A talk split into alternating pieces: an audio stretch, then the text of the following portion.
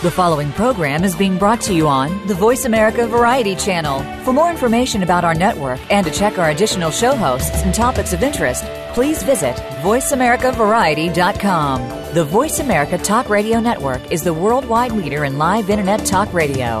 Visit VoiceAmerica.com. The views and ideas expressed on the following program are strictly those of the host or guests and do not necessarily reflect the views and ideas held by the Voice America Talk Radio Network, its staff, and management. And the Emmy goes to. Find out what our experts think today on Soap Central Live.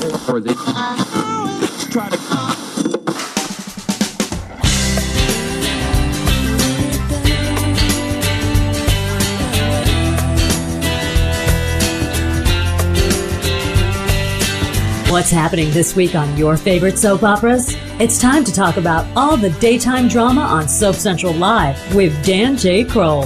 Get ready for the latest soap news, scoops, recaps, and interviews with your favorite daytime stars. Now, here's Dan. Hey, everybody, welcome to another edition of Soap Central Live. We are coming to you from the City of Angels, Los Angeles, California, this week. We are on location for the 41st Annual Daytime Emmys. I'm your host, Dan Kroll, and for the next hour, we are going to be bringing you some expert predictions for who we think has the best chance of taking home Emmy Gold this year. The daytime Emmys will be handed out Sunday, June 22nd at the Beverly Hilton. The ceremony will be broadcast or live streamed online at daytimeemmys.net.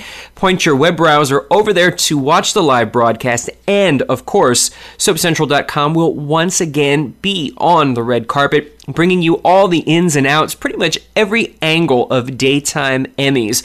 We will be live tweeting and Instagramming and streaming video. We'll be doing all sorts of things. So, SoapCentral.com really is your one stop destination for all things Daytime Emmy this year. If you are on social media, if you're on Twitter and you're not already following us, please be sure to follow at Soap Central. We will be tweeting from the red carpet. There'll be people doing all sorts of things behind the scenes while I interview some of your favorite daytime stars. Of course, this year I will once again be joined by Days of Our Lives star Chrishell Stause and General Hospital star Haley Pullos. The three of us will be getting together, interviewing your favorite stars, asking all the questions that you want asked, and we will also be doing our our annual wrap up of all things Emmy, from fashion to what happened. It is I don't know. I think I'm going to need to start drinking ahead of time to get ready for this uh, post show wrap up. It is so much fun every year. If you've missed the previous years, head over to soapcentral.com slash Emmys. We have the videos posted there. There's a lot of hilarity, there's a lot of entertainment. It's a really good time, and we really enjoy bringing it to you. So I hope that you enjoy watching it as much as we do putting it together. If you're curious for who's nominated for this year's Daytime Emmys, you can find that out at soapcentral.com slash Emmys as well. We've got all of this year's nominees. In fact, we have every winner of Daytime Emmys going all the way back to the very first Daytime Emmys ceremony. You can check those out over there. You can also watch the reels of this year's Daytime Emmy nominees and see what we were watching and find out maybe more about why we predicted the way that we predicted. You can also weigh in with your own predictions. Do that on Twitter, do that on Facebook, do that on soapcentral.com. We want you to be a part of this experience as well. Let us know what you're thinking. But the main event this week here on Soap Central Live is predicting the daytime Emmys. I am going to be joined by two of my favorite soap media personalities. Richard Simms of Soaps in Depth magazine, and Jamey Giddens of Daytime Confidential. So, what do you say we get started right now? My first guest this week, contrary to the public outcry, he and I were not named the host of this year's Daytime Emmys. It went to comedian Kathy Griffin. But he is here because, well, we have nothing better to do. He's executive editor of Soaps in Depth magazine, Richard Simms. Richard, are you ready to talk some Emmys? I am always ready to talk Emmys. The day before, the day after, during. I once got shushed for talking during the show. I'm always ready to talk. Well, let's first address the, you know, the absolute devastation in the soap community that you and I were passed over to host this year's daytime Emmys. I'm hearing rumbles that My writer for Snacks is what blew the deal. Um, I have heard that as well, and I don't know if you're aware of this or not, but I have actually been asked to take part in the ceremony. I'm going to be, well, usually it's a girl who does it, but this year it's going to be me, uh, the person who brings out the trophy and then escorts people off stage. That's going to be me, and I'm going to have a different outfit each time I come out on stage, so expect the show to run a little long. Do you know how many categories there will be? How many frocks will you need? Uh, well, I was told that I should bring approximately 42. 42. Wow. Will there be sparkles? Will there be sequins? Will there be lace? What will, what are we, can you give us a preview? There will be a little bit of everything. I'm reading Kate Linder's closet. I'm going to take everything out of there I can find. I, am sure that we will see her there as well. Uh, of course, you know, just a, a, couple of days away now. I'm very excited for the red carpet. I'm also, you know, I, I'm kind of fascinated about some of these different categories. Is there any particular category among the acting categories that you are 100% sure you know who's going to take home a daytime Emmy this year? You know, if anybody knows anything about my history of picking daytime Emmys, they will know this. It is that I am never right about anything. I am, I am the, I am an expert with no record on which to base that title because I am always wrong. I go with, you know, I go with my gut and I, I don't necessarily go with what everybody else thinks is going to win. I go with, you know, what I personally both want to see win and think deserves to win. And I'll admit, this year there's a lot of tough categories. And, yeah. you know, one of the reasons is, A, there's a lot of really, really good material, but B, there's also a lot of oh my god there's a lot of dead baby material. And and i fear for these poor judges that have to sit there and watch dead baby after dead baby after dead baby. It's there's a lot of it. Well that's a great way then to start off with the category because there is one definitive nominee this year that is probably as far away from dead babies as you can possibly get and that would be in the outstanding younger actress category Linsey Godfrey is probably the funniest reel that's been submitted in quite some time. Not in the, in the sense of true comedy, but it's it's snarky. It's it's it's basically a live tweet. It's all the things that go on in our head. Let me give the other nominees for this year's Outstanding Younger Actress category. Kristen Alderson, Starr Manning General Hospital. Interesting that she was able to get one last run of Starr Manning in her uh, Emmy reel. Linsey Godfrey. Caroline Spencer, The Bold and the Beautiful, Hunter King, Summer Newman, The Young and the Restless, Kim Matula, Hope Logan, The Bold and the Beautiful, and Kelley Missal, Danielle Manning, One Life to Live. So, with that, let's go right to Linsey. He says, Sometimes the sauce splatters. No use in ruining a perfectly good shirt. Oh, come on, guys don't care about that. It's her fantasy! There has been a history. The daytime Emmys, of course, these are the outstanding drama series categories. Does submitting a reel that's not dead babies, does that limit her chances? What do we think? I liked it. I thought it was one of the best reels of, of the entire year. I agree. I picked I picked her to win, and um, I agree with you. I don't think she will win because um, be, because because it, you're right. It isn't necessarily what they look for, but just I mean the talent on display there is is immense. It's such a good episode. It's it's a great great pick. I like a lot of the actors and actresses in this category. Um, the actors, yes, I like a lot of the actors and actresses in the best supporting actor category. Uh, it, you know, I I am a huge Kim Matula fan, and I love when they give her. Stuff. She can play drama and comedy, as can Linsey Godfrey. Um, but I just don't think I just I just really would love to see Linsey win because I think she's a little bit underappreciated on the show. I think that she's so talented, and I think her reel was unique. And I just would love to see, you know, the the, the reaction that it got when when voters are watching it. There is, we we mentioned the fact that the comedy reel could potentially be somewhat of an underdog. If you're also going to talk about underdogs, Kelley Missal is in every sense of the word, not her and herself, but her, her submission, her, her nomination is really considered an underdog. She's from a web-based soap opera, One Life to Live. The series is no longer in production. There are lawsuits galore uh, revolving around uh, One Life to Live and All My Children. There are. this is the word on the street. Granted, it has been several months since we've heard anything about it, so maybe they've maybe they've gone away. Uh, but Kelley Missal is a very strong contender. But when you look at the theories that people have and the conspiracy ideas, they may leave her out in the cold as the only online nomination in this particular category. What do we think? I really like Kelley Missal's reel. I like it. Um, I didn't love it. I I thought it. Why was, didn't you love it? What's wrong with it? I didn't like the scream. The scream was really off-putting. Um, um, the, the, the, the, one of the moments in her reel is when her supposedly dead dad walks in the room and she freaks out and screams. Oh, no, no, no! Who are you? Who are you? Who are you? Why are you doing this to me? And it just, it didn't, it, didn't feel natural to me. It didn't feel, it really took me out of the moment. Um, so I didn't really like that. But I also, I, I kind of think it's going to be really hard for One Life to Live as a show that is no longer on the air and that has no, you know, if you look at, if you look at it as being, if you look at the Emmys as being political in any way, shape, or form. It has no political juice. You know, it has. There's nobody who has anything to gain for voting for, by voting for it. So I just think anything One Life to Live related is really a long shot. Well, aren't you just the bluebird of happiness here today? Okay, but I am gonna. I'm, let me say something good now.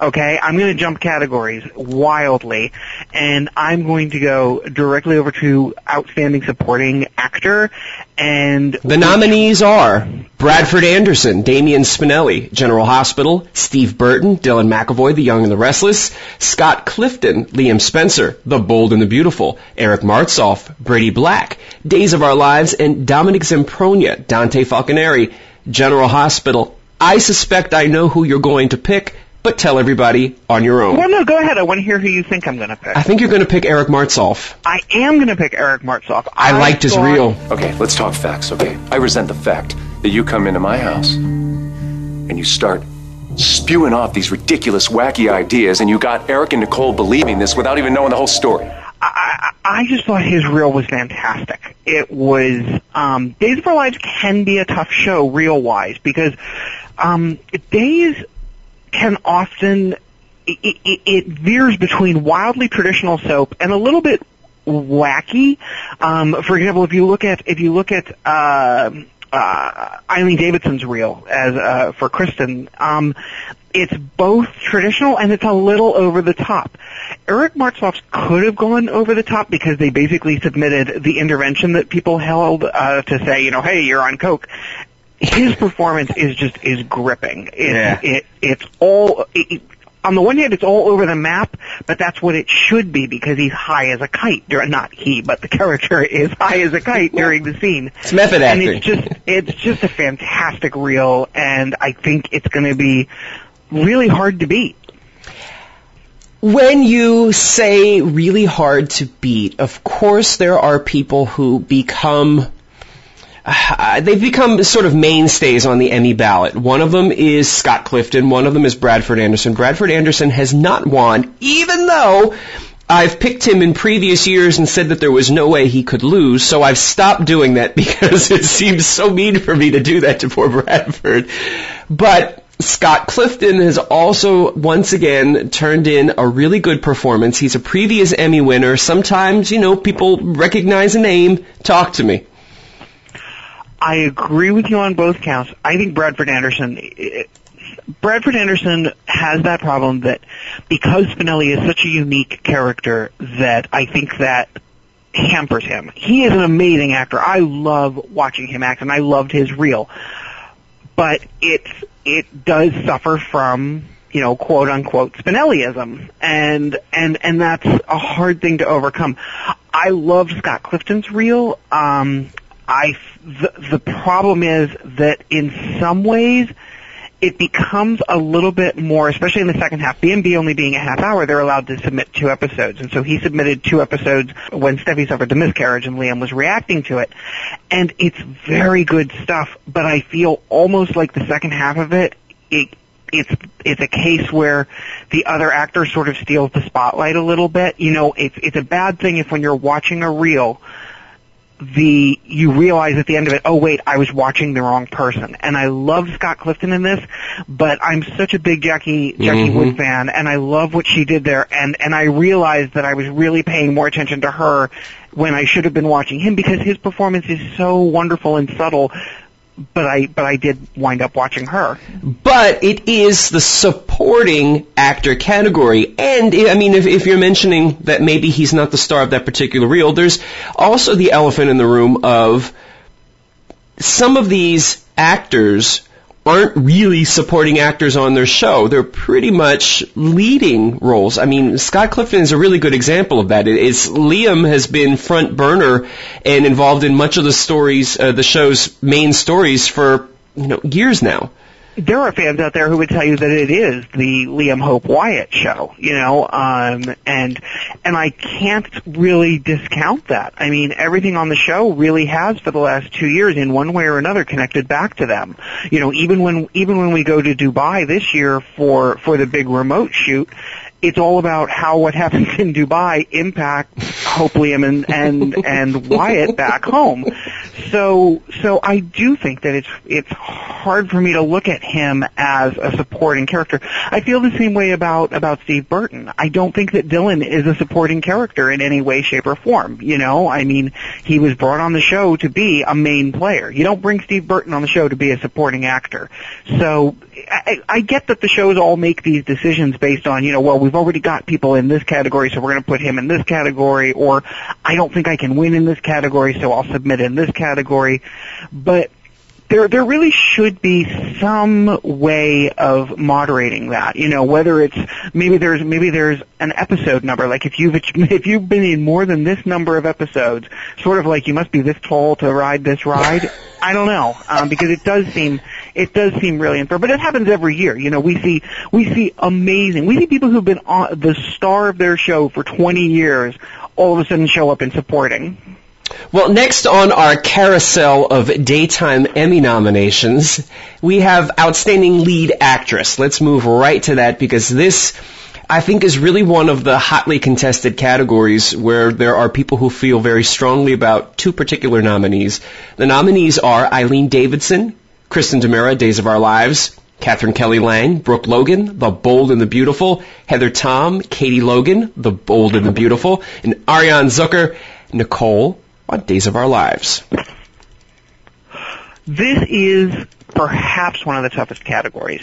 Um, the problem is, I, I I feel like Heather Tom and uh, Katherine Kelly Lang might kind of zero each other out. You know, they Really? might split the votes for people from their show. Um, my personal favorite is Eileen Davidson, just because I really I find her a joy to watch. Um, I mean, I feel that way about a lot, about all of the actresses in this category, but Eileen in particular. When you're watching her, you get the feeling that anything could happen at any moment, and I I say that with this caveat. That is true of Days of Our Lives. That's not true when she's Ashley. It's it's amazing that that Eileen Davidson has created both the most fascinating character on Days of Our Lives in in Kristen DiMera, and at the same time she plays the really incredibly boring Ashley Abbott. You know, Ashley has never really been that fascinating a character, and she's certainly no Kristen DiMera, and yet they're both you know, it, it's sort of like the Don Diamont syndrome, where it's it's really. I don't look at Don Diamont on The Bold and the Beautiful and see Brad from The Young and the Restless. He's done a either. great job of creating two separate characters, and the same is true of Eileen with these two characters. Here's the thing with Heather Tom. Not only has she won, uh, I think last year was her 400 squillionth daytime Emmy, she, in this episode that she submitted, which aired way back on July 3rd, 2013, I said that this would be an Emmy win for her. When that episode aired, it was Katie confronting Bill and Brooke about their affair. I said At Brooke's birthday party, no less. I mean, it was good, good stuff. I knew then, right then and there, I knew that at least that would be her Emmy submission, and I, you know, was confident it was going to be another Emmy for her. I still feel really strongly about that. It's it's interesting that of the nominees, we have two from B and two from Days. That the other soaps were completely shut out of this category. Kind of surprising, but I don't know. I, I feel like I'm really torn between uh, Heather and Eileen. I, I don't know. I think either one of them is deserving uh, of the scenes that they submitted. And I, I can't really pick one, but I give the edge to Heather Tom just because she has, you know, all of those Emmys. Well, and it's worth noting that, you know, we could see a situation where many people feel the same way we do and they're torn between these two and it sort of divides the vote and opens the door. We've seen that kind of thing happen before in the past where where someone who you might not have expected winds up being the beneficiary of a tough battle between two other people. Uh, so so that that definitely could happen here. I'm hearing torn between two lovers in my head for some particular reason. Are you listening reason. to the countdown again? We are. This is the number one song for the lead actress category, Torn Between Two Lovers. And in number two for all the other categories is Your Dead Baby. I don't know. oh, jeez. So that's like a dog named Boo, I guess. I don't you know. know, it's worth it's worth mentioning that you know even though we're just now dealing with this year's Emmys, it's worth noting that next year's Emmys will no doubt be filled with more dead babies.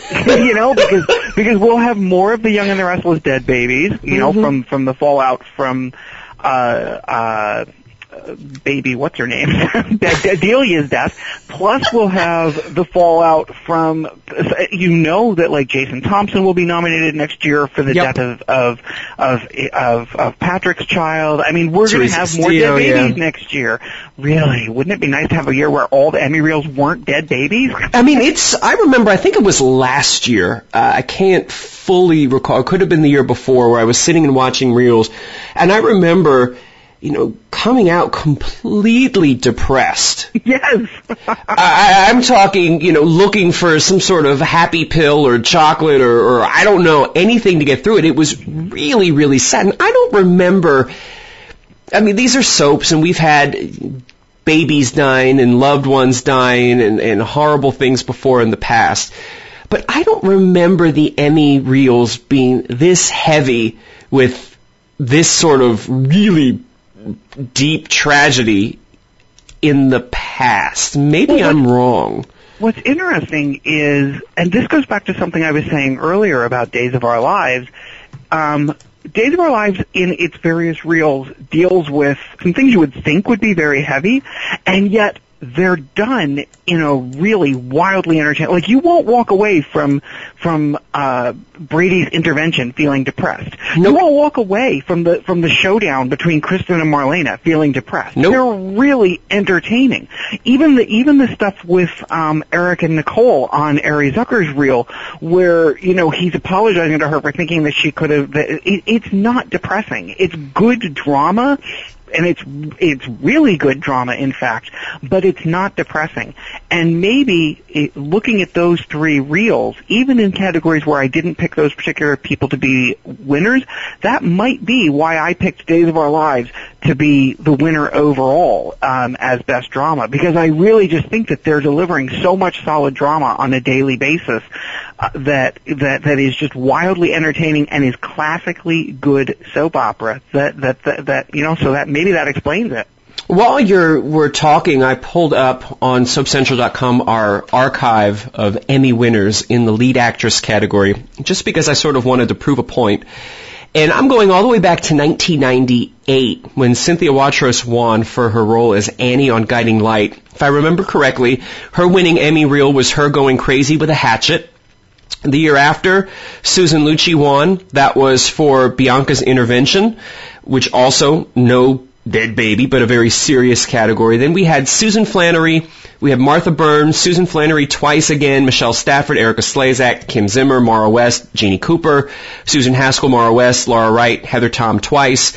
And going all the way back on that, going back to 1999, I don't know that any of those, maybe with the exception of one, had anything to do with a dead baby. Well, so maybe we were due. but I'm just, I'm wondering where. Is it? Do you think it's that the soaps are writing these particular stories for Emmy attention? Do you think that the I hate to say it. I mean, it sounds so uh, tragic, but are dead babies the new all vogue story to get soap fans feeling emotions and, and, and into the story? Uh, you know, what do you think it is that all of a sudden we're dealing with so many of these types of, of really, really sad stories? I think it's easy. Um, I think it's a real easy um, emotional thing. I'm not a fan of it. We've discussed this before. I don't think that a medium that's largely aimed at women um, I don't think the majority of women want to sit around and watch stories about babies dying.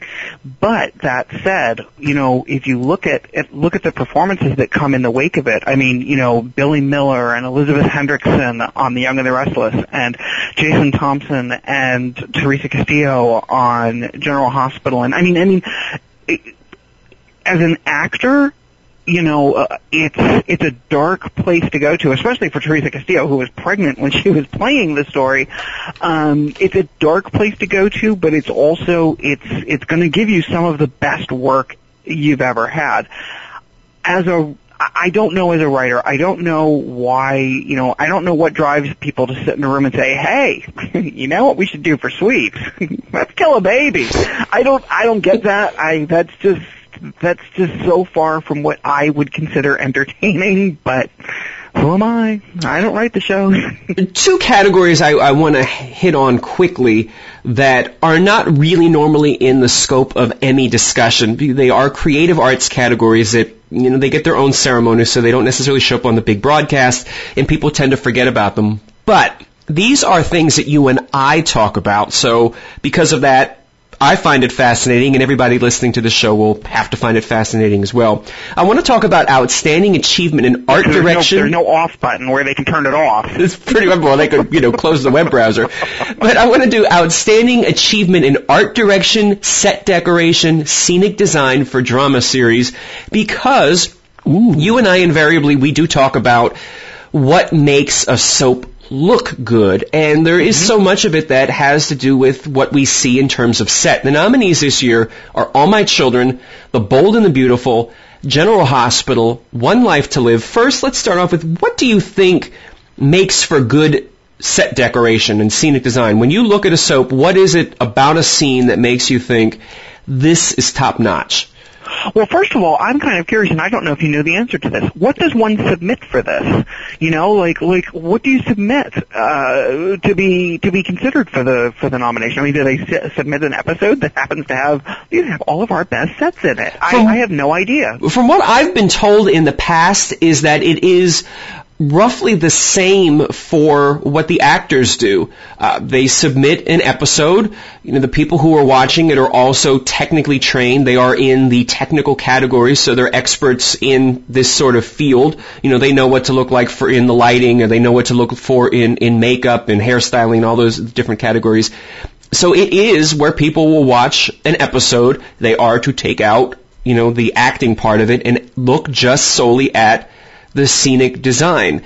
So, if they do that and not knowing at this point what was submitted, I don't think we've ever been told what are submitted in these particular categories. Potentially, the bold and the beautiful could have submitted some of their remote scenes. I'm trying. I'm, I'm pretty sure they went away somewhere in 2013.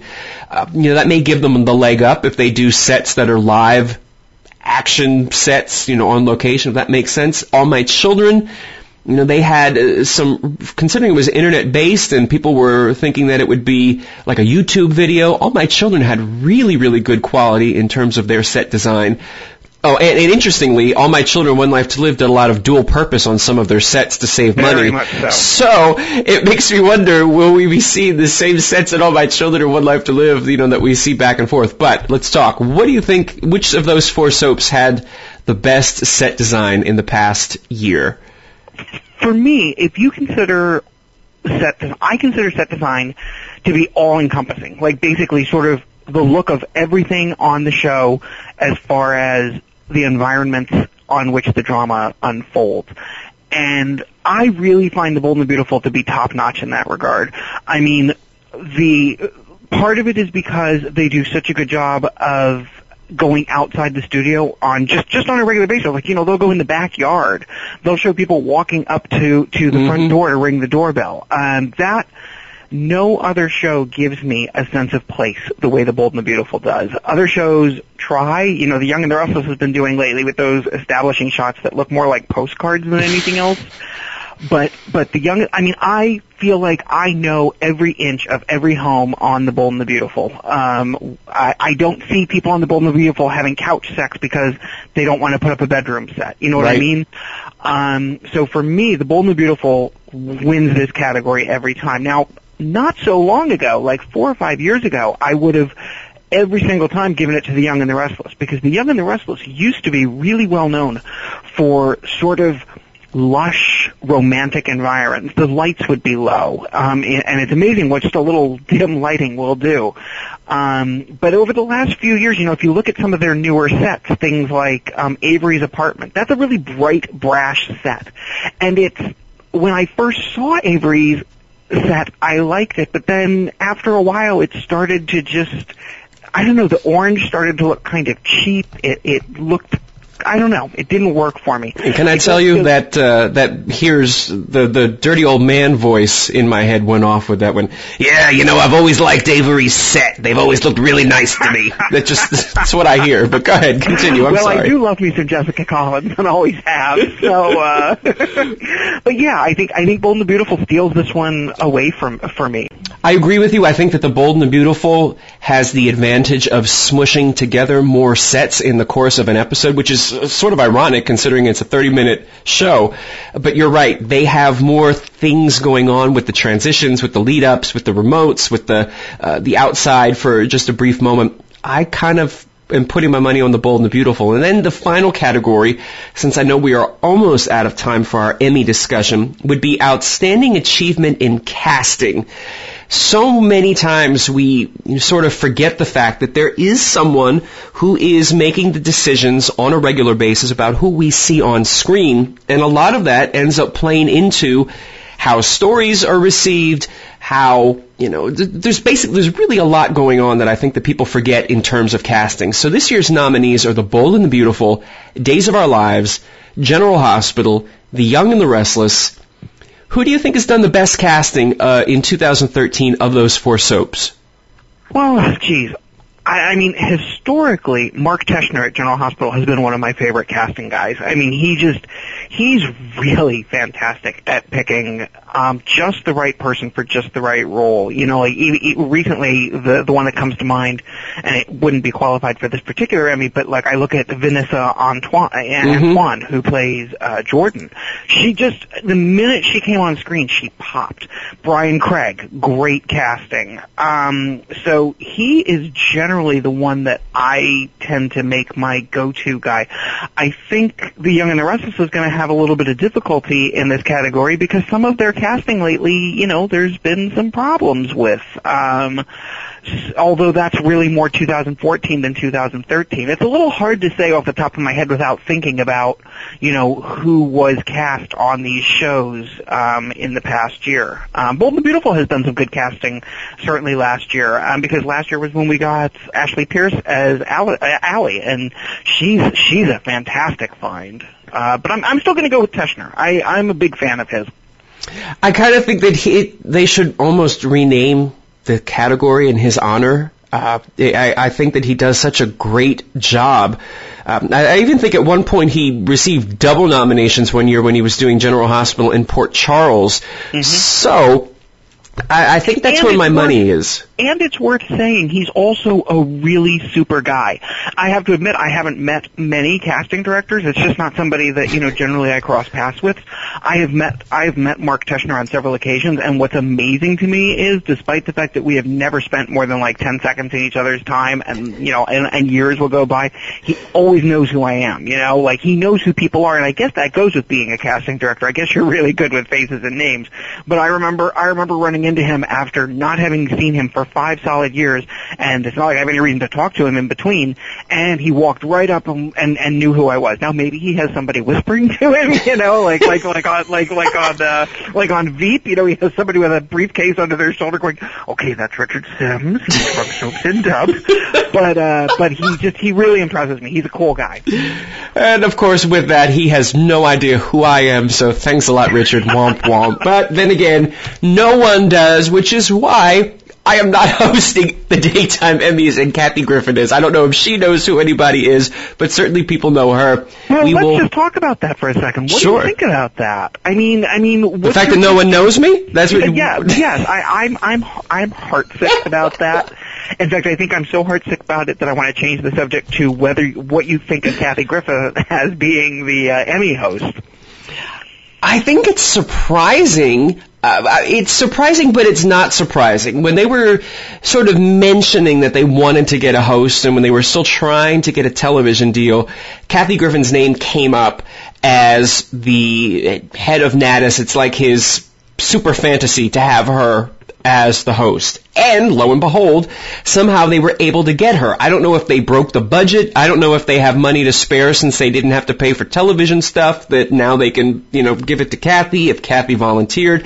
I don't know that we're ever really going to know the answer to that, but it has the potential to bring in viewers who might not otherwise have watched the daytime Emmys, which, if that is in some way, shape, or form able to boost the number of people who are tuning into this web broadcast, it may bode well for the ceremony getting back on television next year. And even though, Richard, they've been saying that the daytime Emmys will more than likely return to TV next year, I would think having good buzz in the year that it's not on television would certainly help.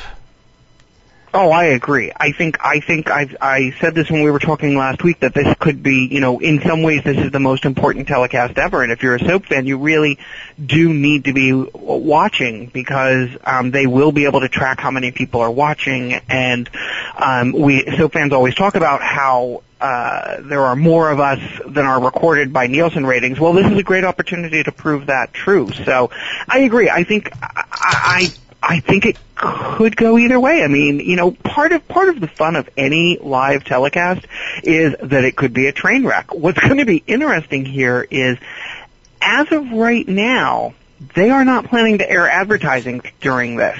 That is and, correct. And if you've ever been to a a live Emmy cast, um, the commercials are when what they use to set up things. You know, during a commercial break, they'll Mhm. set up if a musical band is playing or something like that. So it'll be real interesting to see how they do all that with no commercial breaks. Not to mention the tinkle break.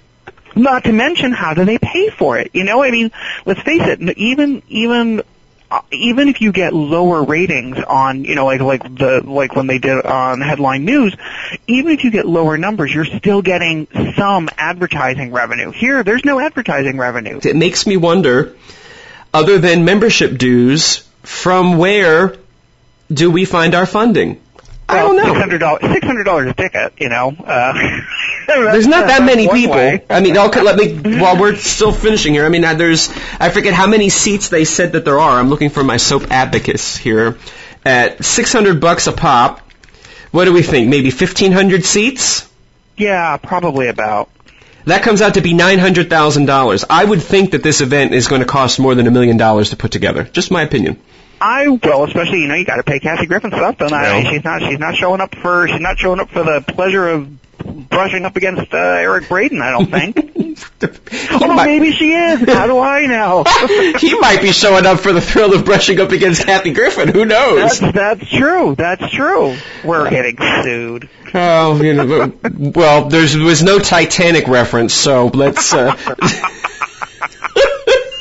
don't know what that means. Hopefully that'll get edited out. But Richard, it is always a pleasure talking daytime Emmys with you. For folks who want to hear more of what we think will go on in the daytime Emmys, you can always go on to soapsindepth.com. You can go to soapcentral.com, read both of our picks.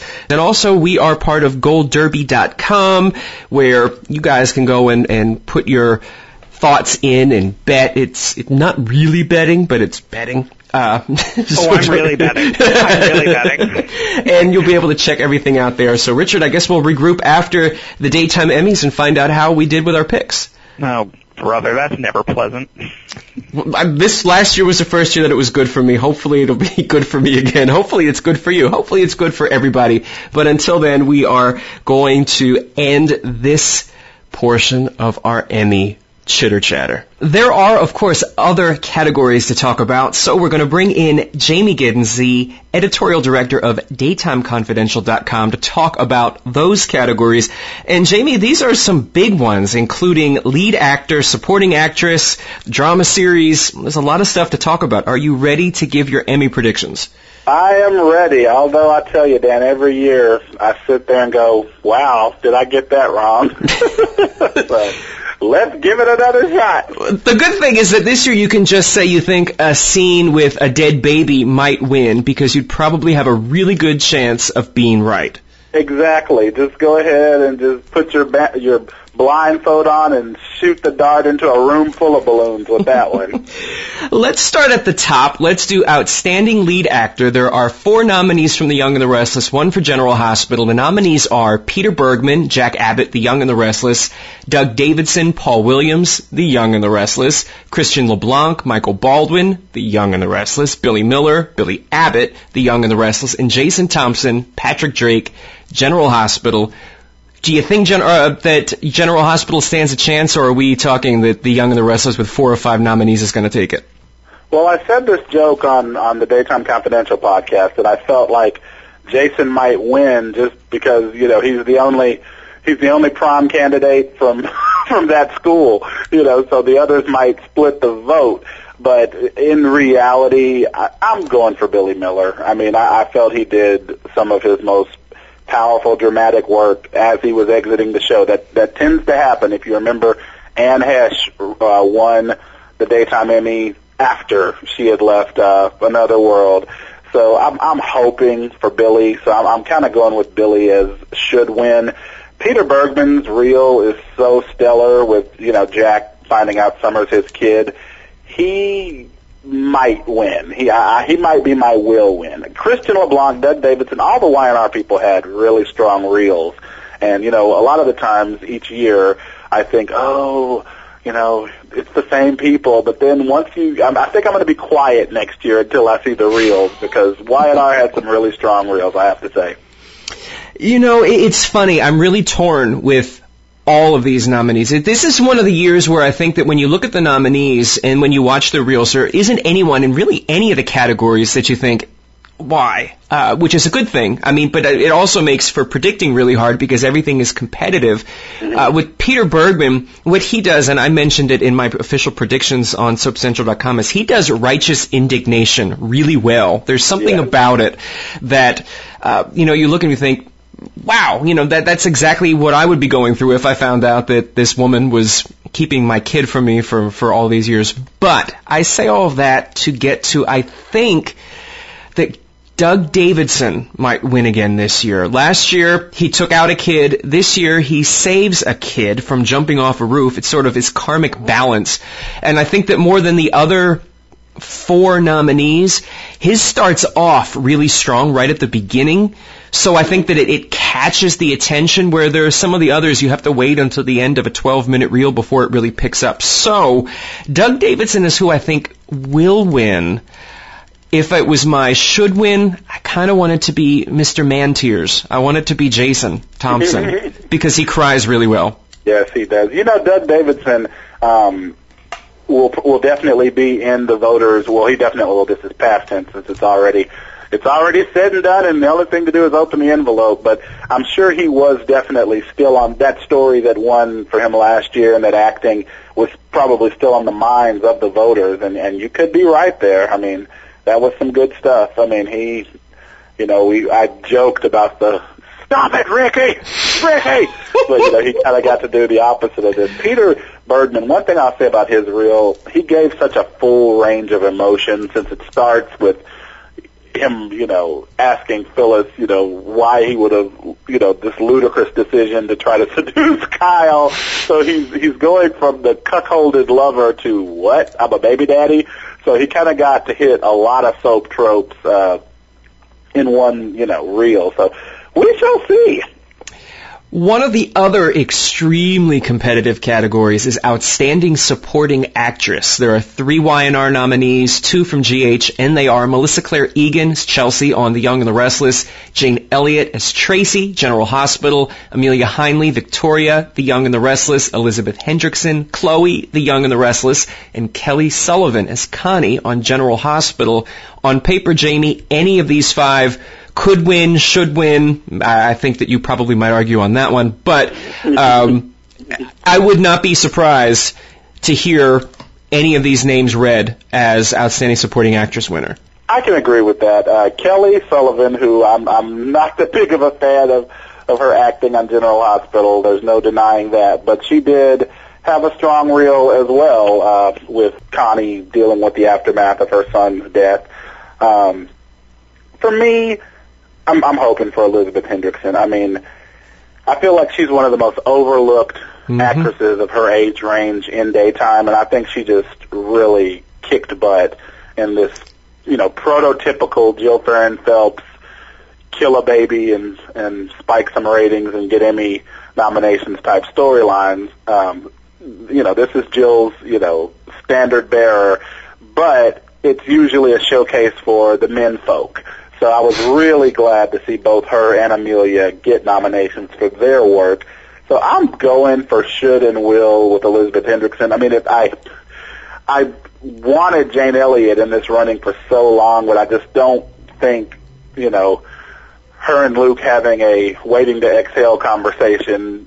Even though I mean her her acting is incredible, no matter what she does, she can read the phone book. I just don't think it's a powerful enough but, I mean, that could be the balance because as you've mentioned, there's a whole lot of dead babies and dead children this year, so something subtle and, and not connected to death might might cinch it. But I'm going with Elizabeth Hendrickson for should and will. Wait, what she said I have to go. No, damn it, Billy, tell me what she said I have to go see her. No, no, don't say it. No, shut up, shut up. That's who I picked as well. I think that for me watching it, there were some moments in the reel that really stood out to me. There's a a moment in the very beginning where some of the folks are looking through a glass, uh, the pane into the examining room, and there's no sound from Elizabeth Hendrickson inside, but you can see that she just found out what happened to her her daughter, and it, it's cra- it, it's really good stuff, and it's powerful even without the you know the screaming and and everything that would be easy to put in there. I'm also with you in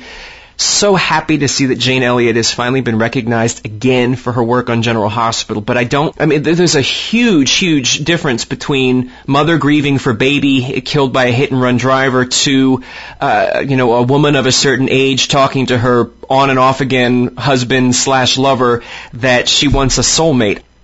So I don't know. I don't know what's going to happen there, but I, I kind of think Elizabeth Hendrickson and, you know, there are some other categories that are also extremely competitive. I want to quick rattle through the younger categories. We talked Okay. about them earlier in the show with Richard Simms, but I want to find out who you think is going to take Outstanding Younger Actress and why. Ooh, outstanding younger actress. Well, I think this is one of those categories that, Dan, you've been in that press room. We've had those shocked moments. Um, I sometimes wonder how much attention is paid by the voters. Um, that being said, I'm going with Kristen Alderson uh, for will win. My should win is going to be Kelley Missal from the short-lived One Life to Live reboot. You know, very soapy uh, moment. You know, learning that your stepfather is back from the dead. I get so confused with that Victor Todd thing. I'm like, okay, wait a minute. He at the end of it all wasn't really her dad, but she believed he was her dad, so she had more of the bond with him. But Todd was really her dad. But either way, Sister Fran let out a, a blood-curdling scream, and I'm like, thank you. No one ever does that on soaps. Have you noticed? No, everyone always goes, oh my God, Marlena, you're alive. We thought you were worm food, but here you are in this living room. No one ever gives the reaction that I would give if a dead relative showed up, which is ah! you know, know, something like that. That's what I'd be doing. You know, my grandmother loved her to death, but if she just showed up in the living room, uh, you know, I'm going to make a new door. But so I felt that Kelley really gave the most realistic reaction to a return from the dead I'd ever seen. Um, so I'm hoping, you know, that she will win, but I'm thinking her big sister will win because, you know, it's hard to beat confronting the person you think killed your dead baby.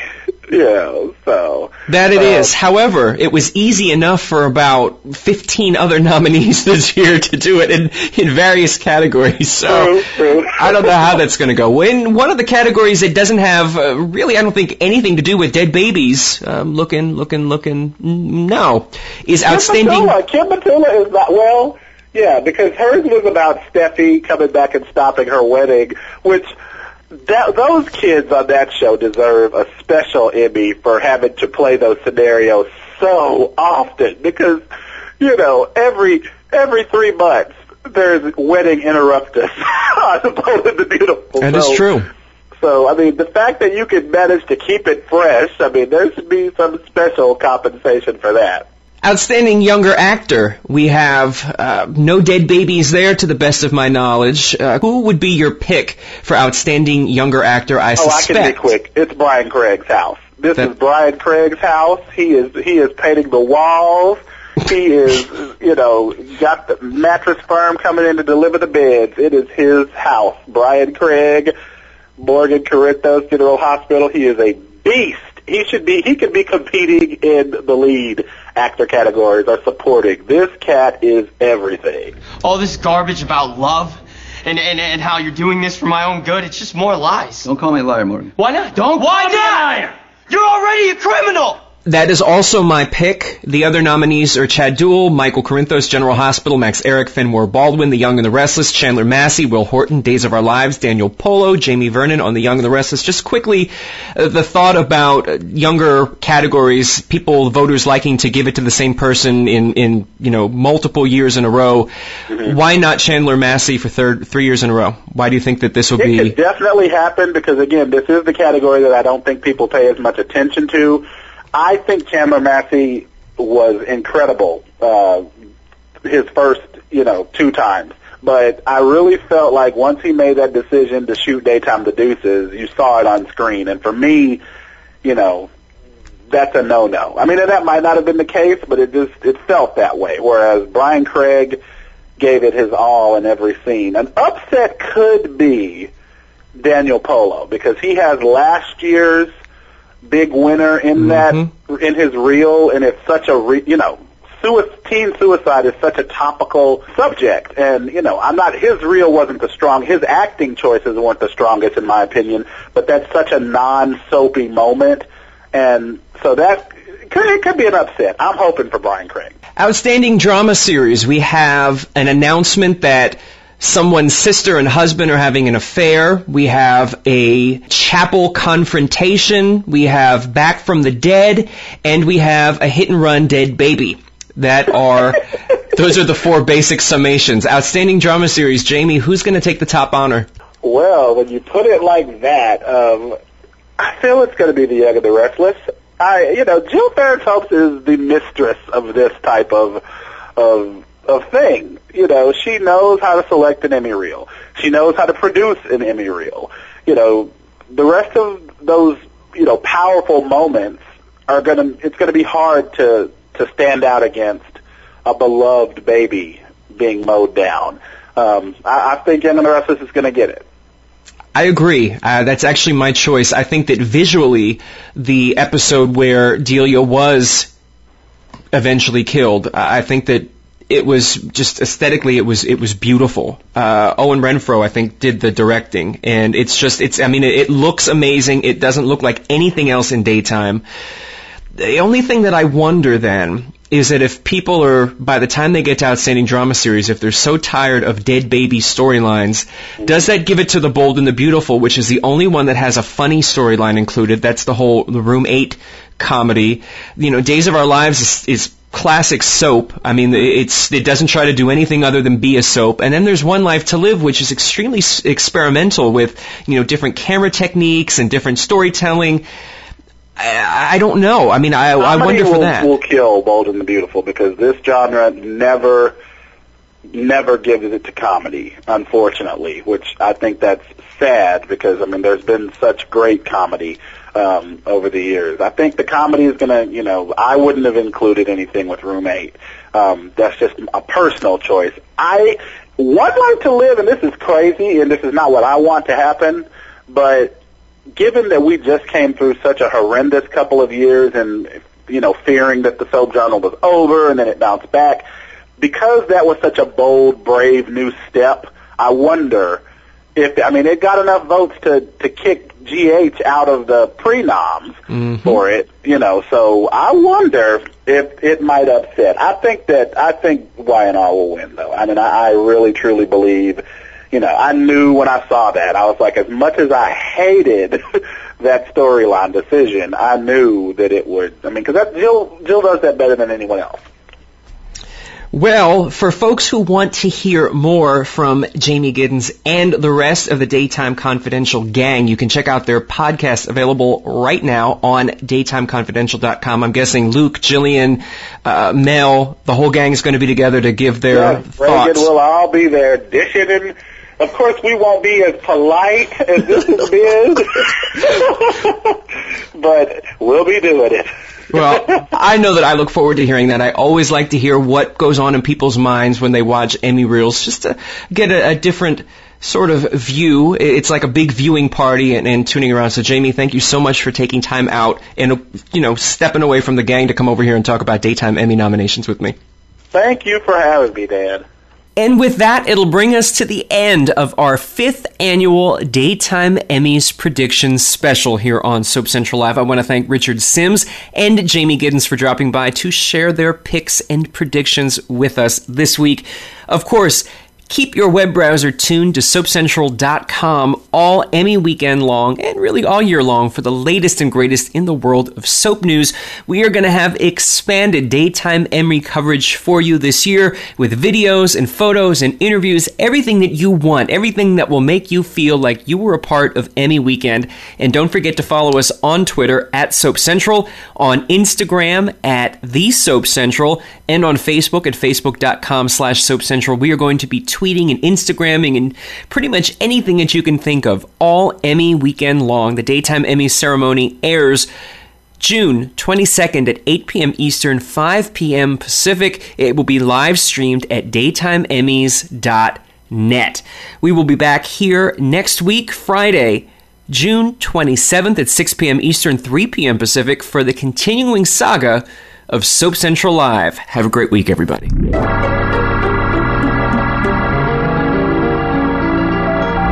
Join us next time for the continuing story of all your favorite soaps. Tune in next Friday at 3 p.m. Pacific Time, 6 p.m. Eastern Time for another edition of Soap Central Live on the Voice America Variety Channel.